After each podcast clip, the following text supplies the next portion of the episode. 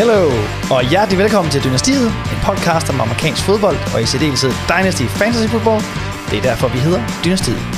Mit navn det er Troels Dan Nielsen. I kan følge mig på Twitter, Troels DN, og jeg er her med min gode ven, som altid, og absolutte fansenørd, Martin Salerts. Ham kan I også følge, hvis I kan stave til M. Salerts. I dag skal vi snakke Startup Draft Strategies. Velkommen indenfor. Tak, hvis det var mig, du snakkede til. Det er dig og vores lytter derude, Martin, jeg snakker yes. til. Og det er jo helt nyt i dag, fordi vi er faktisk ikke i hulen i Brøndshøj. For første gang? For første gang. Ja. Vi er simpelthen rykket ud af huset. Vi er rykket ud af hulen. Rykket ud af, ikke huset, af hulen. Ja. Vi rykket til en, kan man vist roligt sige, en lidt mere fashionabel adresse, Martin. En prominent adresse i Kongens København. Mere centralt bliver det ikke. Vi sidder på Kongens Nytorv. Nærmest altså, spot on midt på Kongens Nytorv. I hvert fald lige på hjørnet af Kongens Nytorv. På en dejlig forsommerdag. Og hvorfor sidder vi her, Martin? Hvorfor er vi rykket ud af vores øh, ellers så trygge og vante rammer i jamen? Jamen, øh, vi snakkede om, at jeg skulle, vi skulle til Sluseholm i dag. Ja, det er og, rigtigt. og det er jo lidt en øh, mission halvvejs. for mig at prøve at se... halvvejs derned. Ja, det er rigtigt. Men prøv at se, om vi, om vi ikke kan ende der overhovedet på noget tidspunkt. Nej, det er det ikke. Jeg vil gerne hjem til dig, Troels. Du bor et dejligt sted på Sluseholm. Store vinduer, panoramavinduer, udsigt over vandet. Altså, det bliver sgu ikke meget bedre. Sluseholm.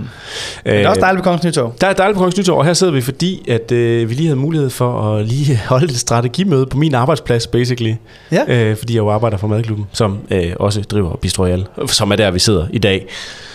Vi sidder oppe i, øh, i mødelokalet ovenpå. Og Ja. Du har taget alt udstyr med fra hulen, og vi har sat det op her. Det er super hyggeligt.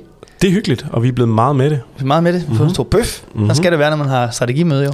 Ja, og, jeg, og jeg har jo også øh, nappet lige et par gin tonics og nogle øh, palomaer og et glas hvidvin, så, så, så Men- bølgerne er gået højt. Bølgerne er gået højt. Ja. Der er blevet snakket øh, store armbevægelser, Ja, store drømme ja det må og, sige. øh, og masser af planer. Øhm, men du er ved at være ædru igen. Jeg føler, Jeg at også lige jeg, bestilt kaffe, jeg vil bestille kaffen nu, og det tror jeg godt, og så kører vi nok en is lidt senere. Men jeg, jeg tænker, hvis At- vi kan spise det. jeg er ved at være der, hvor jeg godt kan eksekvere en podcast. Perfekt. Ja. Ja. Så lad os gå i gang. Om ikke andet kan vi altid lave Moogie Mock Draft, ikke? Moogie McGrath, det kommer også nogle gange, hvis man enten er træt eller påvirket af alkohol. Så tror jeg, nu vi tror får jeg, kaffe. kaffe. Og Ej. en kaffe til dig, Troels. Der er også en lille kiksekage. Ja, den er glutenfri, har jeg fået at vide af Lars. Det kan Og meget men, men det er den, det har jeg fået at vide af Lars. Det er den. Så det tror jeg, den er. Den smager også godt. Det er godt. Tusind tak for det.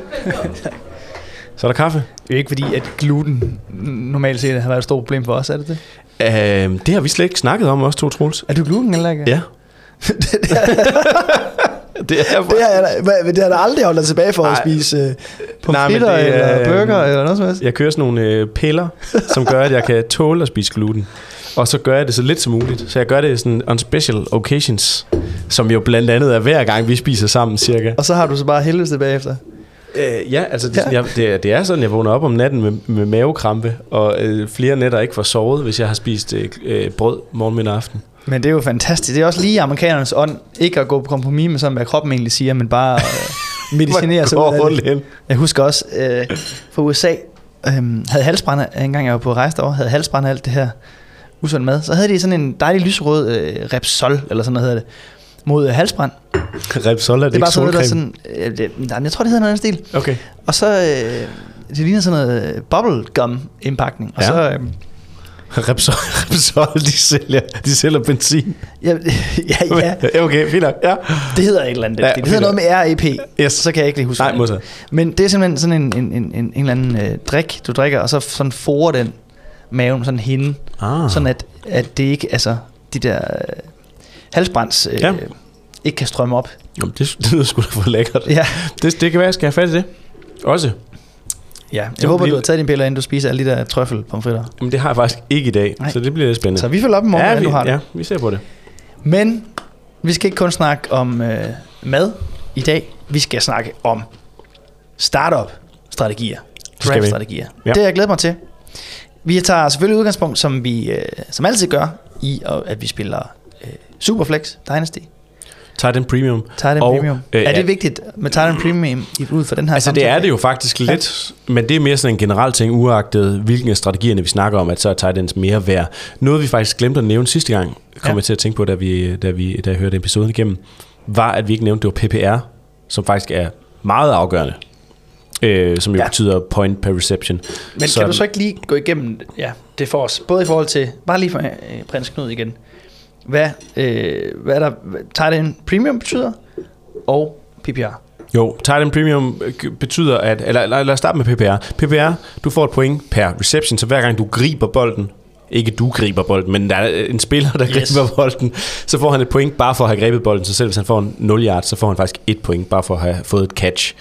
Og det betyder, at uh, receiver selv sagt får en højere værdi, men det betyder også, at en third down running back, som er en pass catching running back, faktisk får en højere værdi, end han ellers ville have haft i et offense, fordi han ikke får så mange opportunities. Så også en, der ikke får et ikke bare for et, altså et direkte et handoff, handoff ja. tæller ikke som en reception, Nej. men et lille dump-off, eller hvis han løber en, en, en, en, en, en kort rute, en rute yes. så tæller det altså. Præcis. Øhm, og tight end premium er så yderligere et halvt point oveni per reception. Så der er også nogen, der spiller med yderligere et helt point, men her spiller vi med et, et halvt point oveni. Så når en tight end laver en reception, så får du faktisk halvandet point per reception. Øh, som jo betyder, at, at hvis du tager en tight end, der får 50 catches på en sæson, så laver han i stedet for at lave 50 point, som han ville være som en receiver, så laver han 75 point.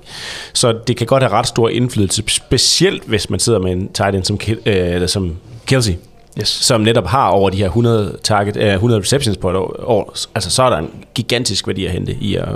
Yes. Ja. Og også bare lige sådan for, for at få det helt på plads, når vi snakker Superflex, så, så øh, hvorfor er det vigtigt, og måske kan vi øh, redegøre for de forskellige øh, antal af positioner på sådan ja. typisk, øh, det kan selvfølgelig veksle lidt, men ja, typisk. altså i forhold til vores sidste startup draft, ja. du og jeg havde sammen, så kan du måske snakke lidt om, hvorfor Superflex er så vigtig. Ja. ja. Jeg kunne måske også prøve at tale til det. Troels, det var en af hans, øh, det var en af dine første start, startup drafts i, i Superflex, ikke? Jo. Øhm, hvor at du ventede lang tid med at drafte din øh, quarterback 2, og især med at drafte din quarterback 3, som gør, at du i sidste ende lige fik skrabet Baker Mayfield hjem, som vi regner med at starter i Tampa Bay. Det må vi jo se. Men ikke desto mindre, så er quarterbacken, hvis du spiller i øh, en QB-liga, så er han bare en spiller af mange, men som altid vil score mange point. Men hvis du har to quarterbacks på banen ad gangen, øh, så er pointdifferencen mellem, at du starter en wide receiver eller en quarterback, er bare stor på den der flex-position. Så det, at du kan starte to gode quarterbacks, gør, at du har en kæmpe fordel. Så hvis du kan starte både en, nu har jeg lavet en to, to QB-ligger, hvor jeg har traded mig op, så jeg starter både Josh Allen og Pat, Patrick Mahomes, som er de to bedste quarterbacks i Dynasty overhovedet, øhm, som selvfølgelig har sat mig meget tilbage på andre positioner, men netop fordi, at du skal starte to quarterbacks, så har du bare en gigantisk fordel. Nærmest. 50-60 point hver gang. Øh, mere eller mindre, ja. ja.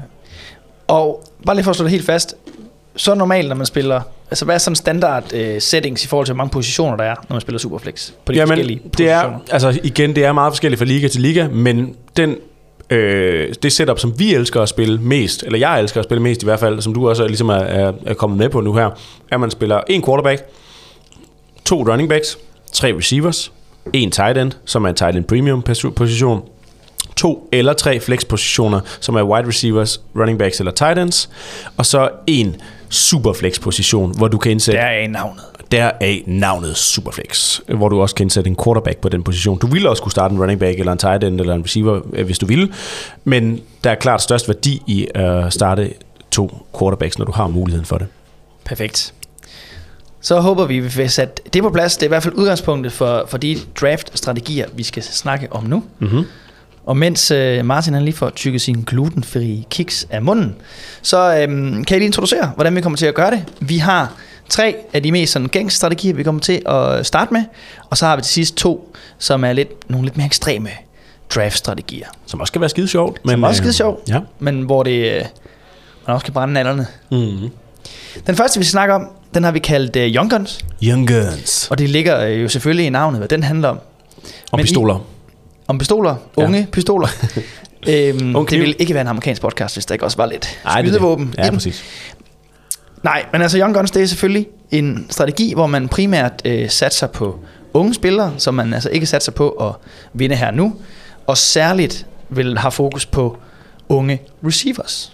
Ja, og lad mig lige bare starte med at sige, at det er ret vigtigt, når du går ind i en draft, at du har taget stilling til, hvilken strategi du har tænkt dig at draft med. Fordi det hurtigt kan, kan ende lidt i øst og vest, øh, og du så ender med sådan et, et ingenmandsland, som vi også lidt kommer tilbage til lidt senere. er, det, er den god, din glutenfri kiks? Den er lidt tør, men den er okay. Det er fint nok. Øh, men ikke desto mindre, det her med, og der er stor forskel på, hvilken draft-position du får også. Altså, nu har jeg brokket mig til dig også, Ja, det øh, højlydt, øh, det sidste døgns tid over en starter-draft, vi er i gang med, hvor jeg starter på position 11 som gør, at jeg lige præcis er uden for øh, de, de to top tiers af, quarterbacks. Vi kan sige, at jeg kunne ikke få Trevor Lawrence, så den næste tilgængelige øh, quarterback, jeg vil få sådan ADP-mæssigt, vil være en Deshaun Watson eller en Anthony Richardson, som er sådan lidt unproven, eller i hvert fald, hvor der er nogle spørgsmålstegn omkring. Og vil ja. man bruge sit første pick på den receiver, øh, nej, den quarterback, eller vil man ikke? Ja. Og Justin Jefferson og Jamar Chase var også taget. Så jeg stod lidt i sådan et ingenmandsland. Så hvad gør man så? Øhm, og det er jo selvfølgelig lidt øh, afhængigt af, hvor man, hvor man er øh, positionsmæssigt i sin draft. Øhm, at man skal tage stilling til det. Men ikke desto mindre, nu snakker vi Young Guns, vi snakker et øh, build og en øh, draft-strategi, hvor man netop skal bygge op med ungdommen, fordi man ikke nødvendigvis forsøger at vinde i år, men at man bygger et hold op, som bliver stærkt over tid. Og så nævnte du også lige kort, at det er en god idé at bygge det op omkring receivers, unge, stærke receivers. Og det kan være rookie receivers, men i høj grad også, som vi kommer til at snakke om i næste episode, at de breakout receivers, vi ser, er typisk øh, andenårs eller tredjeårs receivers, som ikke helt er slået igennem endnu, Ja. øh, hvor du kan finde en masse værdi. Hvis du bygger dit hold op omkring det, så har du i hvert fald den position, der sådan historisk set er dem, der øh, er læng- øh, Holder har, længst. Ja, holder længst og har bedst, øh, sådan, nu snakker vi om livstidsværdi, Ja. Øh, sidste, eller øh, for et par episoder siden. Og der er receivers bare i meget, meget høj kurs. Og så vil du godt kunne klare dig uden øh, running backs, øh, som alligevel har en kortere øh, shelf øh, lifetime. Og, og, Ja. og, og quarterbacks er nok din største udfordring her, fordi det kræver så, at du i de drafts, der kommer op, eller at du senere i draften, rammer nogen på quarterbacks, for du kan selvfølgelig ikke i en Superflex-liga bare vinde med receivers over tid. Men men det er, det er ligesom øh, sådan øh, nøglen i det her, at, at, at vi, vi satser på unge øh, stjerne-receiver, mm. eller nogen, der i hvert fald er i position til at kunne blive det, og så henter man quarterbacks og running backs senere. Øh, ja. Og- Ja, og hvis man ikke, øh, altså, hvad kan man yderligere gøre med den strategi, når man nu alligevel ikke har tænkt sig at vinde øh, på kort sigt? Eller, jeg føler, det var et lidt ledende spørgsmål, fordi vi er også i gang med en anden startup draft lige nu, hvor jeg har jeg faktisk prøver at bygge op på den her måde. Øh, for det første, så kan man jo sige, at, at hvis du går ungt, så er det sandsynligvis nogle øh, spillere, som ikke nødvendigvis performer over et, og hvis du så også venter med draft, draft quarterbacks, så de, de spillere, der giver dig allerflest point, dem har du ikke nødvendigvis på dit roster. Men det betyder jo så også omvendt, at du vil kunne ende med at få en god draftposition i rookie-draften året efter. Øhm, så du står i en god position for at hente en øh, yderligere rigtig dygtig rookie ind året efter. Ja, fordi at de draftpositioner, ligesom i virkeligheden, øh, bliver de højeste picks bliver tildelt de dårligste Lige performende hold året før. Ja. Lige præcis. Og så måske den vigtigste og den sjoveste del af den her strategi Ja. er jo... Øh, Sværeste del. Ja, det kan også være den sværeste del i hvert fald. Det er at øh, trade tilbage i sin draft. Så nu, hvor jeg sad på 1-11 i vores draft, og lad os bare lige tage den op som eksempel, så vi kan snakke nogle konkrete spillere her. Ja. Jeg stod øh, i en position, jeg havde 1-11 i vores startup draft, og alle de store quarterbacks var gået. Øh, senest inden mit pick var, havde du taget Justin Fields, Justin Herbert var gået, og Trevor Lawrence var gået. Øh, og hvor man normalvis ville bruge et første runde draft pick på en quarterback i Superflex, så stod jeg mellem at skulle vælge en Dak Prescott, en Anthony øh, Richardson eller Deshaun Watson. Og det følte jeg simpelthen ikke var det pick værd. Øhm, så jeg valgte simpelthen at, at trade ud af mit pick, og trade helt ned på, øh, fra 1.11 til 2.12, hvor jeg så også fik øh, yderligere nogle first round, round picks i årene efter, oveni, plus et øh, lidt senere øh, pick i den her draft også, 7-10 fik jeg oveni. Som så har betydet, at jeg først har fået et pick nu her på, på 2.12, Mm. som gør, at man kan, vil kan bygge op på en anden måde, og du så også har noget draftkapital i de kommende år. Så nu sidder jeg i den her specifikke liga med øh, tre øh, first round picks i 2024 og to i 2025. Så der har jeg allerede øh, fem rigtig dygtige rookies, som jeg kan se komme ind på mit hold. Men det betyder nemlig også, at de spillere skal også bruge et par år til at udvikle sig. Så, så de receivers, jeg drafter i, i den her draft, er meget, meget vigtige, at de stadigvæk er gode om 2-3-4 år. Ja. Så derfor er det ikke en god idé af mig at skulle gå ud og bruge øh, høje draft picks på øh, running backs eller tight ends her, som, som nødvendigvis er i deres prime allerede. Men det gjorde du så alligevel. Ja, men nu håber jeg, at vi ikke skulle snakke om det. Nej, men det er der jo en idé med. Fordi, øh, Lad os jeg, lige få den idé med os, bare lige for... at- Klart. Men jeg trader ned fra 1.11 til 2.12, øh, og på det tidspunkt er der ret utænkeligt stadigvæk Jonathan Taylor available på bordet.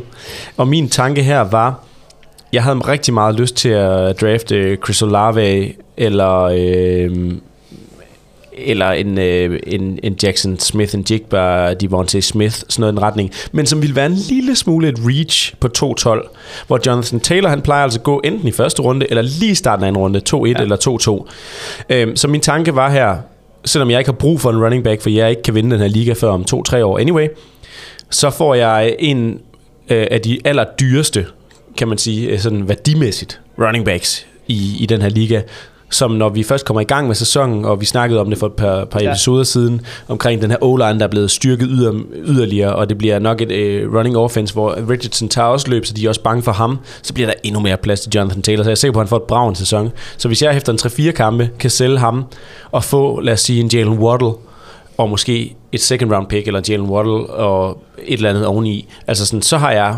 virkelig, øh, altså sådan alligevel Yes. øh, lavet et pick, der giver mening for mig fremadrettet. Ja. Stærkt. Mm-hmm.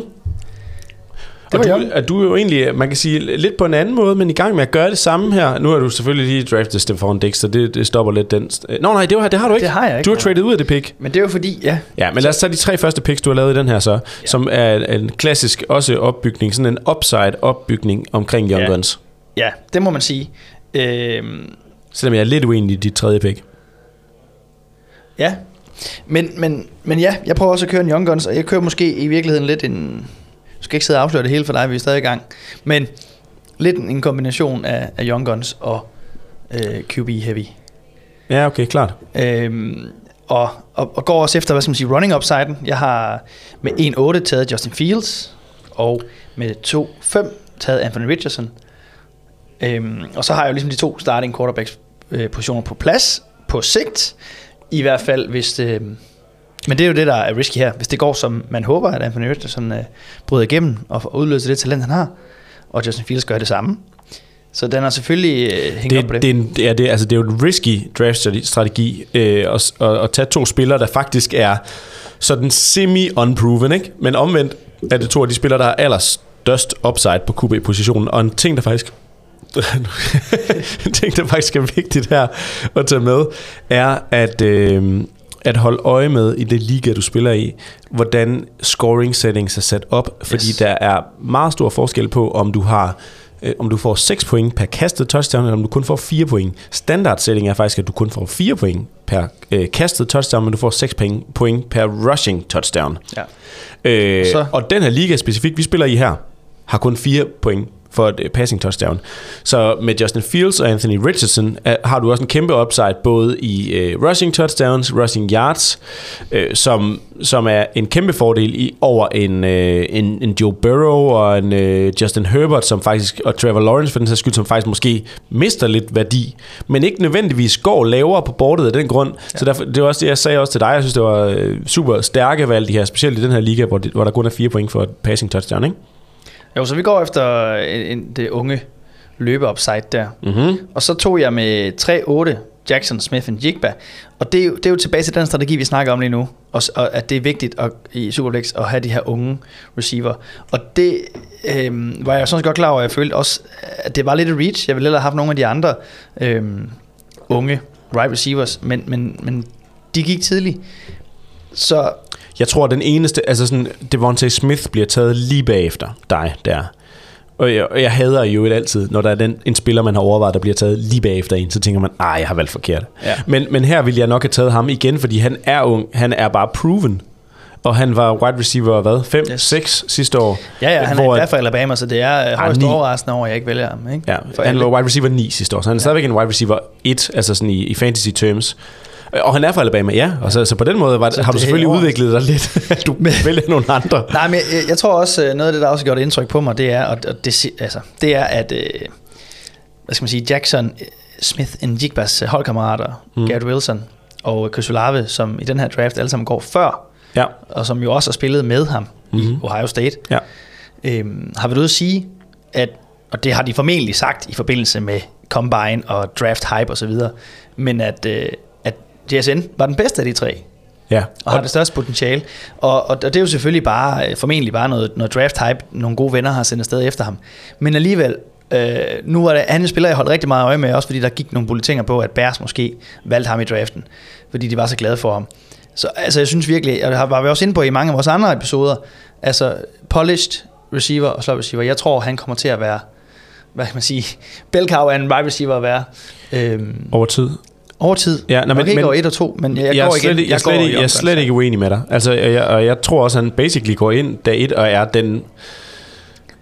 Ah, det er farligt at sige, at han er den bedste receiver i Seattle, men han har nogle trades, der, altså sådan, DK er kæmpestor, og det er en fordel for ham. Tyler Lockett er meget snu. Men jeg tror Og- igen volume og PPR. Ja, men og jeg er bare lidt nervøs for, at han også går ind i et, i et, offense, hvor vi også lige har draftet en second round running back, only en second round running back, med Ja. Gino Smith, som har haft et godt år. Anyway, jeg altså synes ikke, det er ikke fordi, det er et kæmpe reach at tage ham. Jeg ville have bare have taget Devontae Smith over, Ja. ja. fordi han er proven. Han har vist det i NFL. Ja. Jeg tror, jeg tror også, Jackson Smith en Jigba bliver rigtig god, og jeg håber det, som Seahawks man. selvfølgelig. Altså, det giver sig selv. Men øh, ja, Nå, men lad os parkere den der. Jeg synes, øh, var det ikke en meget god øh, afrunding af, af den her Young Guns-strategi? Young Guns. Jo, Øh, ja, så pointen er basically, gå wide receiver, gå unge wide receiver. Du kan gå rookies, ligesom Troels har gjort her, med Jackson Smith and Jigba tidligt, eller så vil jeg sigte efter de der anden, tredje års ja. receiver, fordi at når dit hold så bliver godt, så har du lige pludselig nogle 5. 6. års receiver, som er super proven, som er wide receiver ones Ja. ja. i deres offense, plus at du har øh, ung talent på dine running backs og dine quarterbacks over tid. Og det burde være lige en tand mindre risky, fordi de, men du har set, hvad de har kunne gøre på en sæson. Præcis. Og når du så øh, senere hen øh, skal til at draft de her running backs og draft de her øh, quarterbacks, nej, så får du ikke toptalenterne. Men der er altså også rigtig meget værdi at hente i øh, dygtige starting running backs senere hen. Du kigger alligevel på et outlook, hvor du kan ikke, du kan ikke kigge længere end 1-2 år frem på en running back, hvor at, ja, så kan det godt være, at du i runde 10-11 kan hente James Conner, men der er sgu ikke ret langt fra en James Conner-sæson i år til en Kenneth Walker-sæson i år. Nej. Altså sådan, selvom at Kenneth Walker går i tredje runde, han går måske i 10. runde, James Conner, ikke? Som jo har været i Seattle allerede. Ja, ja. Sammen med hans øh, Hans gode ven Chris Carson. gode ven Chris Carson, som er ja. Ja. den samme person. Nej, Nej, men- Hvor er Chris Carson nu? Han er, jeg skulle sige, at han er død, det er han ikke, men han er ikke i NFL længere. Det er bare, fordi han gemmer sig under en anden navn. Jeg tror, alle hans knogler er gået i stykker af hans krop. ja. Øh, men men Det er derfor, er at har bare, brug for bygge op omkring unge star receivers, og derefter så kan du bygge næsten på, hvad du vil, så længe du har den her kerne. Og hvis spillerne ikke er der, hvor du gerne vil have dem, så overvej også med den her strategi at trade tilbage Yes, og, og bolde lidt op på nogle picks til de kommende år. præcis. Eller bare flere senere hen. Ja. Godt.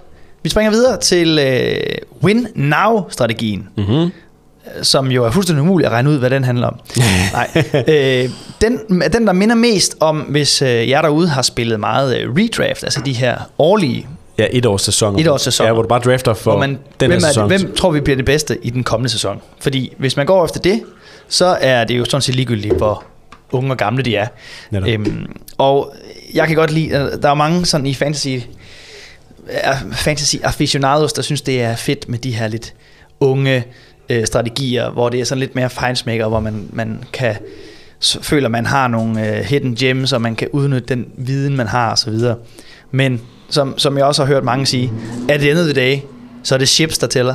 Det er championships, der tæller. Præcis, det handler om at vinde. Så øh, hvorfor ikke vinde fra starten af, hvis man kan være den bedste til at draft win now-spillerne? Ja, og, og det har man altså en legit god mulighed for, fordi at folk bliver netop forblændet af det her Dynasty-format. Altså, at du har lyst til at drafte den unge, øh, altså den, det nye shining toy, der kommer ind i, i Præcis. ligaen, frem for at, at, at drafte en spiller, du bare ved har en høj produktion. Altså, du, du kan se det på spillere som Chris Godwin, øh, Mike Evans og Keenan Allen i, i høj grad, som går mega sent. Altså, ja, de har to-tre år tilbage, men sådan to-tre års ret lang tid i, i fantasy. Ja. Øh, I Dynasty. Så, så, hvis, så hvis du kan vinde to gange i løbet af de næste tre år på baggrund af, at du har valgt de her spillere. Altså nu sidder vi i den her liga, jeg tror ikke, ah, måske Travis Kelce er blevet taget nu. Ja, det gjorde han. Han røg i tredje runde. Men, men, og det er, ikke engang, det er ikke en Trident Premium Liga, men typisk så går han stadigvæk der. Så du ser stadigvæk en masse receivers, der går over ham, på trods af, at det ville være en Trident Premium Liga, så vil du stadigvæk drafte A.J. Brown og Jalen Waddle over Travis Kelce, selvom du godt ved, Travis Kelce sandsynligvis får flere touchdowns og sandsynligvis får flere receptions. Så altså sådan, det, det handler bare lidt om det her med, hvis du tør at kun kigge et par år frem, Ja. og, og tænker, at det er der, jeg skal vinde, så har du alle muligheder for at gøre det, for der er ikke nogen, der vil, vil røre de gamle spillere med ildtang. Ikke før de falder så langt ned, at, øh, at, at det er... At, ja, At det ikke kan forsvares længere. jeg ikke grund til, at jeg lige stammede lidt, er, fordi jeg er jo er, er vildt dårlig til at multitask. Men, men det, jeg vil sige, var jo, at, at vi kigger på, at nu er vi nede i fjerde runde i vores draft her, og det er først nu, midt i fjerde runde, der er Stefan Dix gået. 4-7, der Vontae Adams. Cooper Cup på 4-10. Altså sådan, sandsynligheden for, at at de spillere, jeg lige har nævnt, får en bedre sæson, end, end mange af de andre, der er blevet draftet før, er ret stor Ja. Og det er jo spillere, der i en redraft vil gå i første i runde. første runde. Ja. Ja. Ja, præcis. Så, øh, så der er en legit mulighed for her, at, at, at sikre, at man ligesom har en, en, en kerne af spillere, du ved, der performer. Og så går du så først, når du kommer ned på bænkpositionerne, måske 3-4 pladser ind i din bænk, efter nogle unge spillere med, en, med upside, hvor du skal ikke ramme ret mange af de spillere, før du vil kunne trade de spillere til nogle draft picks senere hen, som du rent faktisk ville kunne få noget ung talent ind på.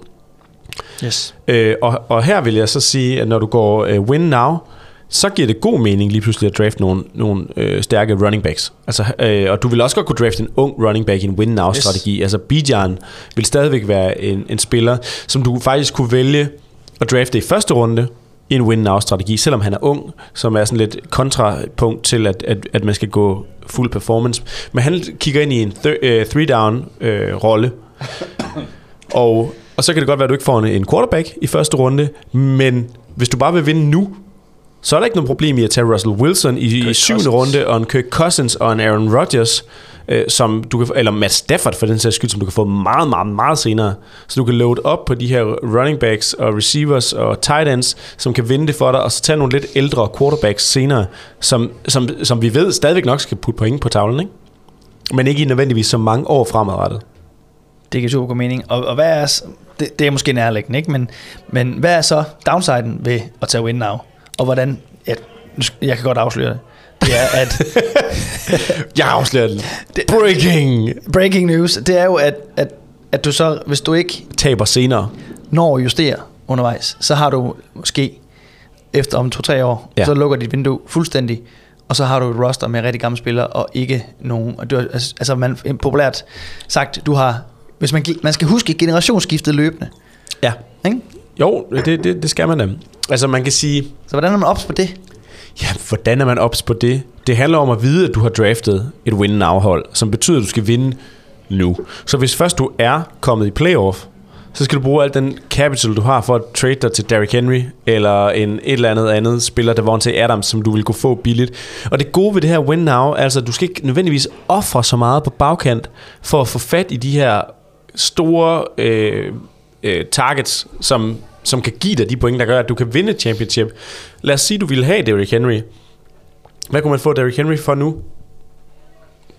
Altså, nu gætter jeg bare her. Men vi kan også lige slå den op på TradeFinderen bagefter. Men, men to seconds, sådan early seconds, ja. Ja. vil, jeg, vil jeg ikke synes var, var helt off. Eller et sent first round pick, ikke? Ja. Så, så på den baggrund ville du kunne få en, en running back, der ville kunne give dig et championship, hvis du får en running back skadet eller et eller andet. Så det er også at have den i Vi også mente. Nej, sorry. Undskyld, jeg køber.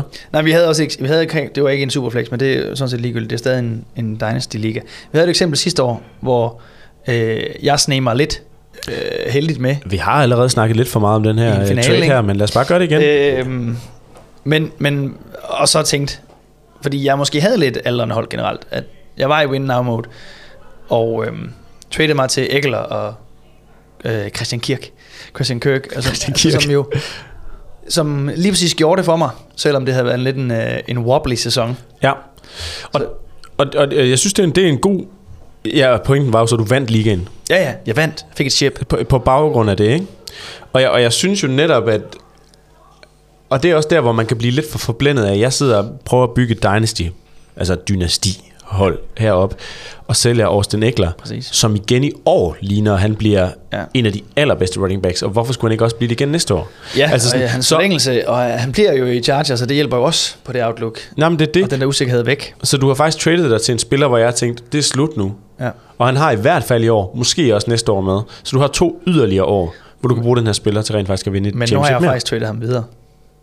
ja, okay, det er selvfølgelig lidt på situationen. Fordi at nu vandt jeg det ship der, og tænkte, den går ikke igen. Det, det kommer ikke til at ske igen. Så jeg, jeg, jeg recoupede mine picks. Altså fik mesterskabet, og øh, gik tilbage til øh, det unge rebuild-strategi, jeg faktisk var øh, I gang med. lænet imod. Ja, ja, men det er også fint nok. Og fik... Øh, Take the money and run. Altså, Det, og det gjorde fik- du faktisk bogstaveligt talt. Kirk og Eckler for... øh, Altså, jeg gav en første runde valg for begge to sidste år. Ja. Nu har jeg så fået de to første runder tilbage, plus øh, to andre runder. Og så har jeg byttet Madison med McKinnon. Så det synes jeg egentlig var en fin trade. Jamen det synes jeg da også, det var. Specielt fordi du vandt. Ja, Øhm, Vi men nu sidder jeg bare og kigger her. Ja. Derrick Henry, det kan du få for et første, øh, sent første rundevalg. Ja. Som et eksempel på det her. Ja. Ja, vi skal videre. vi skal videre. Og den tredje sådan gængse strategi her, som øh, er, er den, der nok bliver sådan... Nu sagde du før, at man skulle... Nej, vi har aftalt, at man skulle være... Vi skal komme med kon- konklusionerne lidt tidligere her, Martin. Ja. Den tredje strategi har vi kaldt hybridstrategi. Hybrid. Og det er nemlig så en blanding af Young Gun og Win Now. Så skulle bare kalde den Young Now. Young Now. Win Eller Guns. Win Guns. Vi kan også kalde den Will Guns. Ja. Win Guns Hybrid. Ja. Og Det er som sådan noget for TV-shop. Det Win er Guns Hybrid, den Ja. er super god til at pusse vinduer. 1099. Det Get the second one for er free. En, øh, det er en øh, græslåmaskine robot, tænk det, men til vinduer. Altså en robot til vinduespudsning. Wow. Det må allerede findes. I need one of those. Window guns. Win guns. Vi skal videre. Ja. Hybridstrategien. Mhm. Mm-hmm. Nu sagde du før, Martin, at øh, du er ved at vælge det her bord hver eneste gang, du retter dig op her. Vi er her igen. Nu sagde du før, at man skal, noget af det vigtigste er, at man inden går ind i en draft, gør sig bevidst om, hvad ens strategi er. Men man ved også, at det kan meget hurtigt ændre sig. Hvis, sport, hvis draftpositionen ikke er, som man håber på, hvis sportet øh, ændrer sig, hvis spillere bliver taget, øh, som man ikke havde regnet med, Mm-hmm. så... Og, og det er jo der, hvor man tit kan blive tvunget, selvom man måske starter med at have en young gun strategi eller en win now, så falder bordet sådan, at man måske tillægger sig i løbet af draften en hybridstrategi. Ja, altså hybridstrategien, jeg vil jo nok øh, sige, jeg er faldet i den, jeg skulle sige faldet i den fælde, det er heller ikke helt rigtigt. Men hybridstrategien handler om, at du drafter det bedste mulige hold ud fra det, der er tilgængeligt på bordet. Ja. Ja. Øh, og ikke nødvendigvis i forhold til at vinde, men i forhold til at sige, sådan medium af at bygge et, et dynasti op, som Altså hvis man afvejer værdien af produktion og af, øh, fremtidigt potentiale. Ikke? Præcis, jo netop. Og så, og, så- det ikke handler om, det her det er en spiller, der skal performe nu, eller en, der har upside om tre år, men en, der kan give mig potentielt begge dele. Og, og det, er jo, det er jo altså totalt som med, med aktiemarkedet igen, at det er jo selvfølgelig det, alle gerne vil. Så alle picksene både er nogen, der er unge, som har meget fremtid, men også kan give dig en chance for at vinde Ja. nu. Øhm, så jeg vil egentlig hellere, i stedet for at ki- kigge på den her som en hybrid strategi mellem unge, gamle, øh, nu, senere, så handler det egentlig om at få mest mulig værdi ud af den draft-position, du har. Så det kan betyde mange forskellige ting, øh, fordi at hvis, hvis du bare drafter sådan, så kan det sagtens være, netop som du også har skrevet her i vores noter, at det kan være farligt, fordi man kan ende i ingenmandsland. At du kan ende der, hvor du bare i godsøjen har et hold, hvor der er nogle gode spillere, der er også nogle, som ikke rigtig øh, kan noget, der er også nogle gamle, nogen som om to år, så er de væk. Så er der måske også nogen, der som først om tre år er gode. Ja. Så hvad så?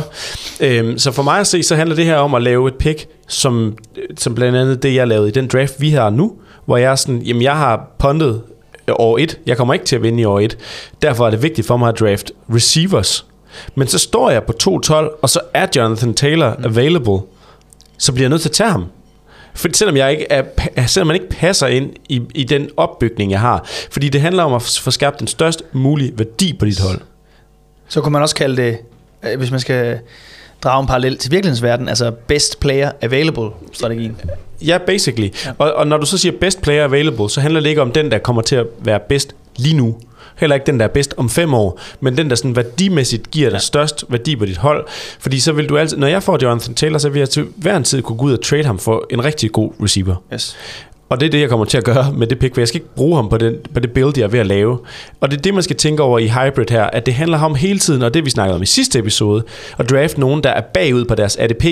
Så hvis du hele tiden drafter nogen, som du føler er bedre end den position, de ellers øh, ligger til at gå på, så vil du rent faktisk altså, have opbygget værdi på tværs af positionerne gennem hele din draft. Det kan godt være, at du ender med nogle gamle spillere, nogle unge spillere, nogle der er lige midt imellem, men du vil altid hele tiden have top-up på værdien af den spiller, ja. som du vil kunne trade dem væk for. Ja. Og så kan du bagefter måske starte ud med sæsonen og finde ud af, okay, den perfor- det performer sgu ikke som det skal, eller jeg har et par spillere, der er blevet skadet, så bliver jeg nok nødt til at skille mig af med en Debo Samuel, eller en, en eller anden øh, Kirk Cousins, øh, som jeg måske kan få to second rounds for, eller et eller andet. Øh, fordi du kan godt se, jamen, du kommer ikke til at vinde det her i år. Øh, så så bliver vi nok nødt til at, at translate den værdi til noget andet. Giver det mening? Det giver super god mening. Ja. Men, men det, så det kræver lidt koncentration og, i forhold til at ikke bare næsten, nødvendigvis draft efter at bygge den bedste teamkomp, Ja. men bare den største værdi på dit hold, så du derefter, så når selv når draften er slut, så bygger du videre på dit hold, Yes. alt efter dine resultater. Så det er også en, der handler om, at den skal være disciplineret. Ja, det synes jeg. Og det, det, det er der faktisk med mange af dem ikke, for det er svært at holde sig til strategier, og den er endnu sværere at holde sig til, fordi den er ikke er sådan, hey, du skal bare drafte vildt mange running backs, eller vildt mange quarterbacks, eller receivers. Det her, det handler bare om at drafte den højeste værdi. Så der handler det om at i hvert fald lidt sætte sig ind i GM-rollen igen, og være den Yes. der expert på, Og gennemskue ADP og så videre. Ja. Og, og ikke netop vælge efter ADP, for den er inflated efter Mhm. mm-hmm. nogle af de biases, vi har snakket om. yes, Men at gennemskue den reelle værdi, altså Netop. balancen mellem det Præcis. fremtidige potentiale og den nuværende produktion. ja, lige præcis. Alright. Øh, er der mere kaffe, Martin?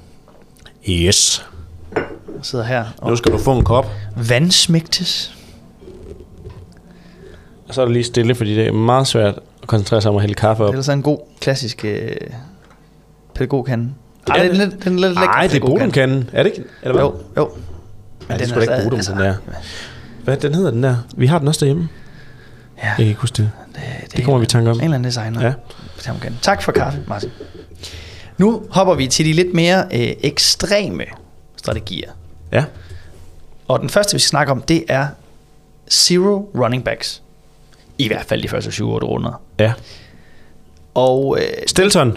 Det er en Stilton kaffe Stilton kaffekan. Så Ja. fik vi også lige lidt product placement Ja. fra Stilton. 550 kroner hos Lomax. Alligevel mange penge for den. Er det ikke? Og Lomax fik vi også lige med her. Ja. Perfekt. Ja. Ja, men det er jo en designer. Ikke? Jo, jo, jo, jo. Bevares. Der er også den der øh, termokan, pædagog termokan. Den er sådan lidt mere... Øh, Rotpunkt. Er det den her, du tænker på? ja, lige præcis. Ja. Rotpunkt. Men det koster kun 261. Det er også Ja. på Lomax. Det er sådan en rigtig kaffekan. ja, det er det. Mm, møder i de offentlige kaffekan. Ja. Nå, zero running back Ja.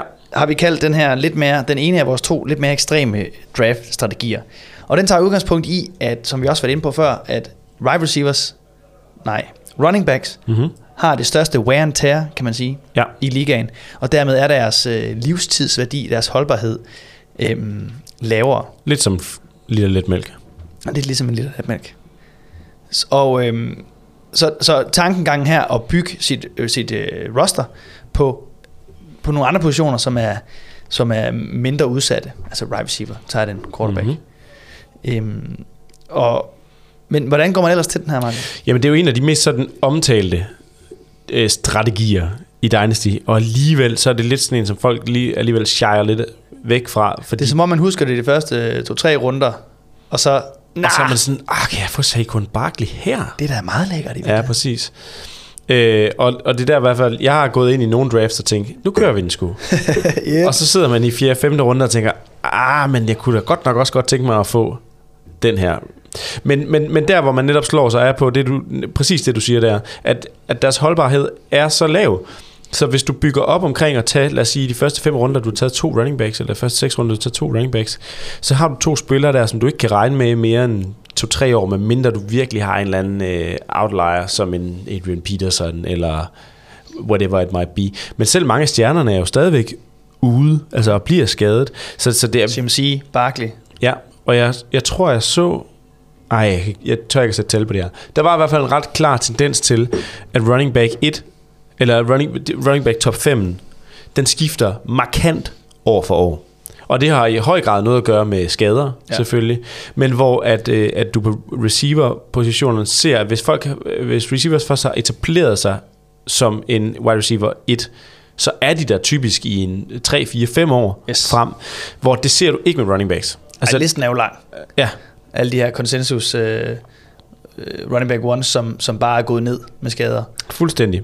Øh, og, og det er jo ikke øh, nødvendigvis deres skyld, eller fordi de har gjort det dårligt, eller hvad end det må være, men, men der er bare en klar tendens til, at de slår sig mere, og, øh, og, og, og har svært ved at holde sig upright i, ja. i længere tid. Så, så det, der ligesom er tanken her, er, at du bygger et hold øh, på baggrund af quarterbacks og receivers i løbet af de, lad os sige, de første 7-8 runder, og så begynder du først at det betyder ikke, zero running back betyder ikke, at du ikke drafter nogle running backs, Nej. fordi selvfølgelig skal du have running backs. Men øh, du er nok nærmere nede og kigge i nogle af de her handcuffs, eller nogle af de running backs, som, øh, som, som går lidt længere ned, og hvis du kigger nu, Så man satser nærmest på. Det er en strategi, der ligesom også satser på, at de bedste running, nogle af de bedste running backs bliver skadet. Og dermed ja, potentielt, til altså, altså, grad sådan, satser på øh, backups. eller i hvert fald satser på, at running backs øh, livstid kun er 1-2 år. Så du går efter at draft nogle running backs, som gør det godt i år, og potentielt næste år, hvis du er heldig. Øh, og hvis du kigger på øh, sådan, at køre den strategi i den, i den draft, vi lige har kørt, så er der altså ret meget at hente, hvis du ikke henter en running back før øh, runde 8. Nu nævner jeg bare lige de, øh, de running backs, der er gået i runde 8. Øh, Zach Charbonnet, det kan man så synes om, hvad man vil. Rashard White, som selvom jeg ikke er vild med ham, stadigvæk er running back 1 i Tampa. Derrick Henry er gået 8-8 i den her. Så er der Miles Sanders, som er klar running back 1 i Carolina, der er Ja. gået på 8-11. Og faktisk er relativt ung. Ja, 4, 25. 25, tror jeg. Ah, Okay, 26. Han er 26. Øh, så er der Aaron Jones, der går 3-12. Cam Akers går 9-1. Og så tynder den lidt ud derfra med Kendra Miller, James Cook. Who are you? Øh, og, ja, præcis. Øh, så, og, men så går der stadigvæk i 10. runde en David Montgomery og en James Conner. Øh, Tank Bixby, som vi snakkede om sidste gang, går først i 11. runde. Mm. Så, og Roshan, som du spår til at blive running back 1 i Chicago. Ja. Altså, og Alexander Madison, som hvis Dalvin Cook bliver traded væk, er running back 1 i Minnesota. Han går altså på 12-4. Så det er bare for at sige, at hvis man venter til runde 8, 9, 10, det er ikke fordi, der ikke er nogen sådan effne running backs at hente der. Til gengæld kan du bruge alle dine picks inden der på at by- øh, have, by- opbygge et stærkt hold. Øh, fordi chancen for, at du alligevel ville kunne... Nu sidste år hentede jeg Raheem Mostert ind på mit hold, 30-årig running back, som endte med at, i hvert fald få mig i finalen. Jeg tror ikke, jeg vandt den liga. Men for, jeg tror, jeg gav et tredje runde pick for ham. Altså sådan, hvor sådan, hvis du ser, at du har et hold, der kan vinde nu, så kan du få næsten ingen øh, capital gå ud og hente En god, øh, en god running back, running back. ja, som bare er gammel. Og så har du det øvrigt også den fordel til sidste sæson, at, at du ved, hvem der stadig er tilbage. Præcis. Hvis du går efter dem, netop. Ja. Fedt. Det var zero, right, uh, zero running back Yes. strategien. Så er vi en tilbage. Som og den, er det er jo den fede. den sjoveste og den mest forfærdelige. Den, der frustrerer flest spillere, hvis man ikke selv er bag den Yes. i en Dynasty startup. Jeg har irriteret mig over det mange gange. All in on QB har vi kaldt den. Og det er jo øh, QB galore. QB Galore, måske et endnu bedre navn, ikke? Men øh, hvis nogle af jer derude har spillet øh, gængs øh, redraft, som vi har snakket om før, hvor man jo, øh, fordi man kun skal bruge en quarterback, der skal gå ud i sæson, så kan man godt vente rigtig længe med at tage en quarterback. Det er Mhm. det, det stik modsatte. Ja. Man fylder simpelthen op med sine første mange picks på quarterback I Superflex, vil jeg mærke. i Superflex. Og igen, det er jo, til, det er jo ja. udgangspunktet. Ikke? Og det er jo simpelthen fordi, at igen, vi har været inde på det, da vi startede, det er dem, der scorer flest point. Det er fuldstændig ligesom dengang, at... Øh, hvor, hvad var det egentlig? Var det øh, finanskrisen, eller hvad det var? Men hvor alle... Nej, det var sgu da corona. Hvor alle hamstrede toiletpapir. Ja. Og, øh, og de hamstrede øh, hvad hedder det, hånddesinfektion. Ja. Og folk begyndte at sælge det over nettet, og pludselig skulle man, øh, kunne, kunne man se på Amazon, du kunne betale 300 kroner for en flaske øh, altså, desinfektion. Det er det. Der det er er, høj værdi, her. det er, de, det, er de, det er de bedste stocks. Yes. Det er Novo, Danske Bank, stok, ja, måske Danske Bank. Novo Stocks. Ja. Det er de gode stocks, dem her. Og, og det betyder jo også, at øhm, hvis du tager dem fra nogle af de andre, som så dermed ikke får dem i din liga, Mm-hmm. så øh, bliver det en, det er det du siger før, så bliver det en vare, der er lav udbud af, Det er rent på efterspørgsel. Og så kan du faktisk, så er strategien, selvfølgelig skal du ikke bruge 7-8 quarterbacks, Nej. men så kan du trade dem for en højere værdi, end du, vil, end du har valgt dem for. Ja, præcis. Ja. Så det er strategien i sin Det er ja, sådan i sin uh, helhed strategien, at du bare går på tværs af, af alt, hvad der hedder alle andre positioner, og bare hårder så mange quarterbacks, som du overhovedet kan, af værdi, vel at mærke. Og du har et eksempel, faktisk, hvor du øh, var rimelig heavy på quarterbacks, og øh, landede ja. en ret god trade for en spiller, du ikke Ja, rigtig og, og det er jo endda i en, det er en liga, som ikke engang er en superflex, men en 2QB-liga, som betyder, at i stedet for at der er en superflex-position, så er der decideret to quarterback-positioner. Og det, der betyder det så endnu mere for quarterbacken, fordi du ikke trods alt har den out, som du har i Superflex, hvor du, hvis du har din Ja. ja. anden quarterback skadet, så kan du sætte en receiver eller tight end eller running back ind. Ja, præcis. Det kan man ikke her. Så kan du ikke sætte nogen ind. Og der er trods alt kun 32 starting quarterbacks i NFL. Men hvad for en handel lavede du der? Jamen, der, øh, der jeg øh, vil sige, jeg, jeg, jeg gik ikke all in på den her, men der var nogle af de der mellemrunder, hvor jeg i stedet for at tage en, en, en starting receiver eller running back, endte med at gå med øh, yderligere quarterback. Så jeg tog faktisk lidt senere, tog jeg Geno Smith, jeg tog Matthew Stafford, jeg har også taget Baker Mayfield, jeg har også taget Sam Darnold, som jeg har fordus til måske faktisk ender med at starte i, i San Francisco. Men, øh, men ikke desto mindre, så endte jeg med at sælge Geno Smith for to firsts, et second og Baker Mayfield. Og også øh, Izzy Abadikanda, men det er måske ikke den, der er afgørende for det. Men ikke desto mindre, så kan du i hvert fald ikke finde ret mange ligaer, hvor du får to first, et second og Baker Mayfield for Geno Smith. Nej. øhm, men ikke desto mindre, så lykkedes det mig at få det udelukkende på baggrund af netop, at, at, øh, at, at der sad nogen hold tilbage, der kun havde en starting quarterback. Så de blev nødt til at trade sig til endnu en starting quarterback, for rent faktisk at have øh, Præcis. dem på sit hold. Og jeg havde endda tænkt på, at jeg skulle vente til omkring sæsonen, hvor folk bliver endnu mere øh, sindssyge omkring at skulle, skulle sikre sig de her spillere her. Men når det er sagt, sagt, så tror jeg ikke, at jeg på nogen måde ender med at få en højere værdi end det for Gino Smith.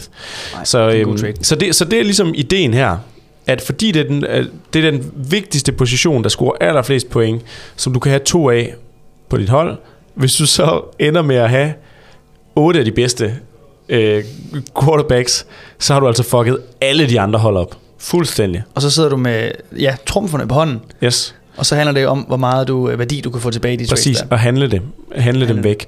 Omvendt, så, de, så kan du være ret, altså sådan, det, det smarteste alle de andre hold ville kunne gøre, det var bare at lade rådne op. Lad dig brænde ind med det. Fordi du kan ikke, du taber 100, du kan ikke vinde sæsonen.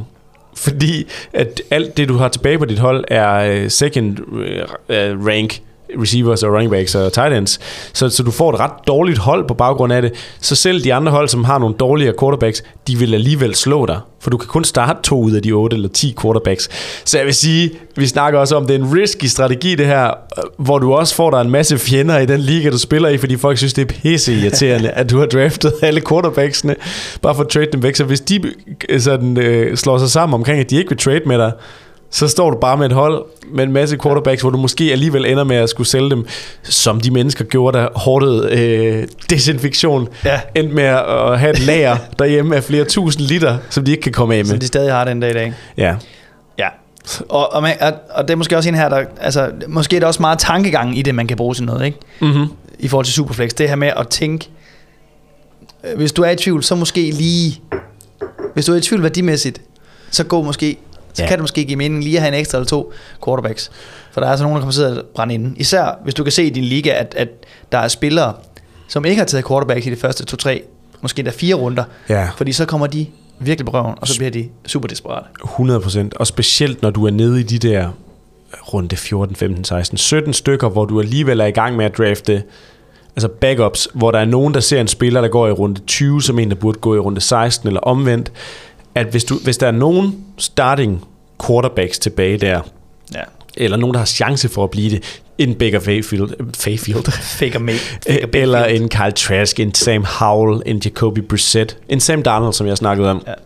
som har potentiale for at kunne blive starter, så er det noget, du virkelig kan bank på ja. Ja. senere hen, hvis du rammer en, en af dem. Ja. Så jeg, jeg plejer sådan lidt at QB-hårde sådan øh, fra mid-rounds og, og frem, frem for faktisk at gøre det tidligt. Fordi at, at du ender også med, at, at, at der alligevel er mange gode quarterbacks, der går omkring dig. Hvis de først ser, at du begynder på det der, så begynder andre folk også at tage quarterbacks tidligere. Så ja, altså, ja, det er ikke en strategi, ikke- jeg vil anbefale, men det er meget grineren, hvis man lige øh, vil prøve at fyre den af i en enkelt draft. Og det var jo også et eksempel, det sidste eksempel, vi havde på en af vores lidt mere ekstreme strategier.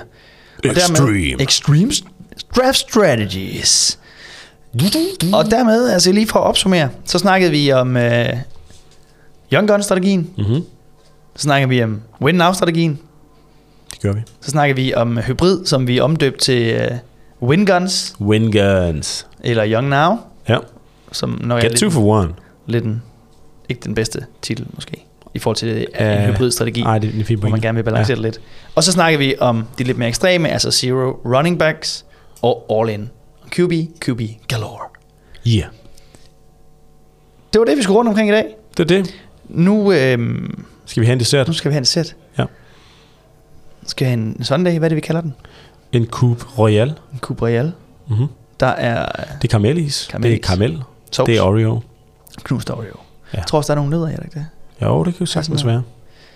Det bliver lækkert. Det bliver godt. Og så øhm, vender vi tilbage, formentlig med iskolde maver, til at snakke om, øh, til at starte en ny serie. Vi vil øh, fokusere på de næste uger, hvor vi gerne vil snakke om breakout-kandidater for den kommende sæson. Mm-hmm.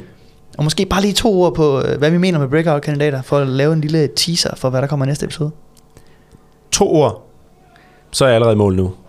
Det er for lidt. Det er for Må jeg, jeg, tager, jeg bruger lidt flere. Jamen, breakout-kandidater, det handler jo om spillere, som ikke nødvendigvis 100% har slået igennem endnu, men som står i en position, hvor de kunne gøre det i år. Eller nogen, hvor man ikke helt har opdaget, at de måske faktisk har lidt brudt igennem, men, men at man ikke rigtig har, har opdaget det.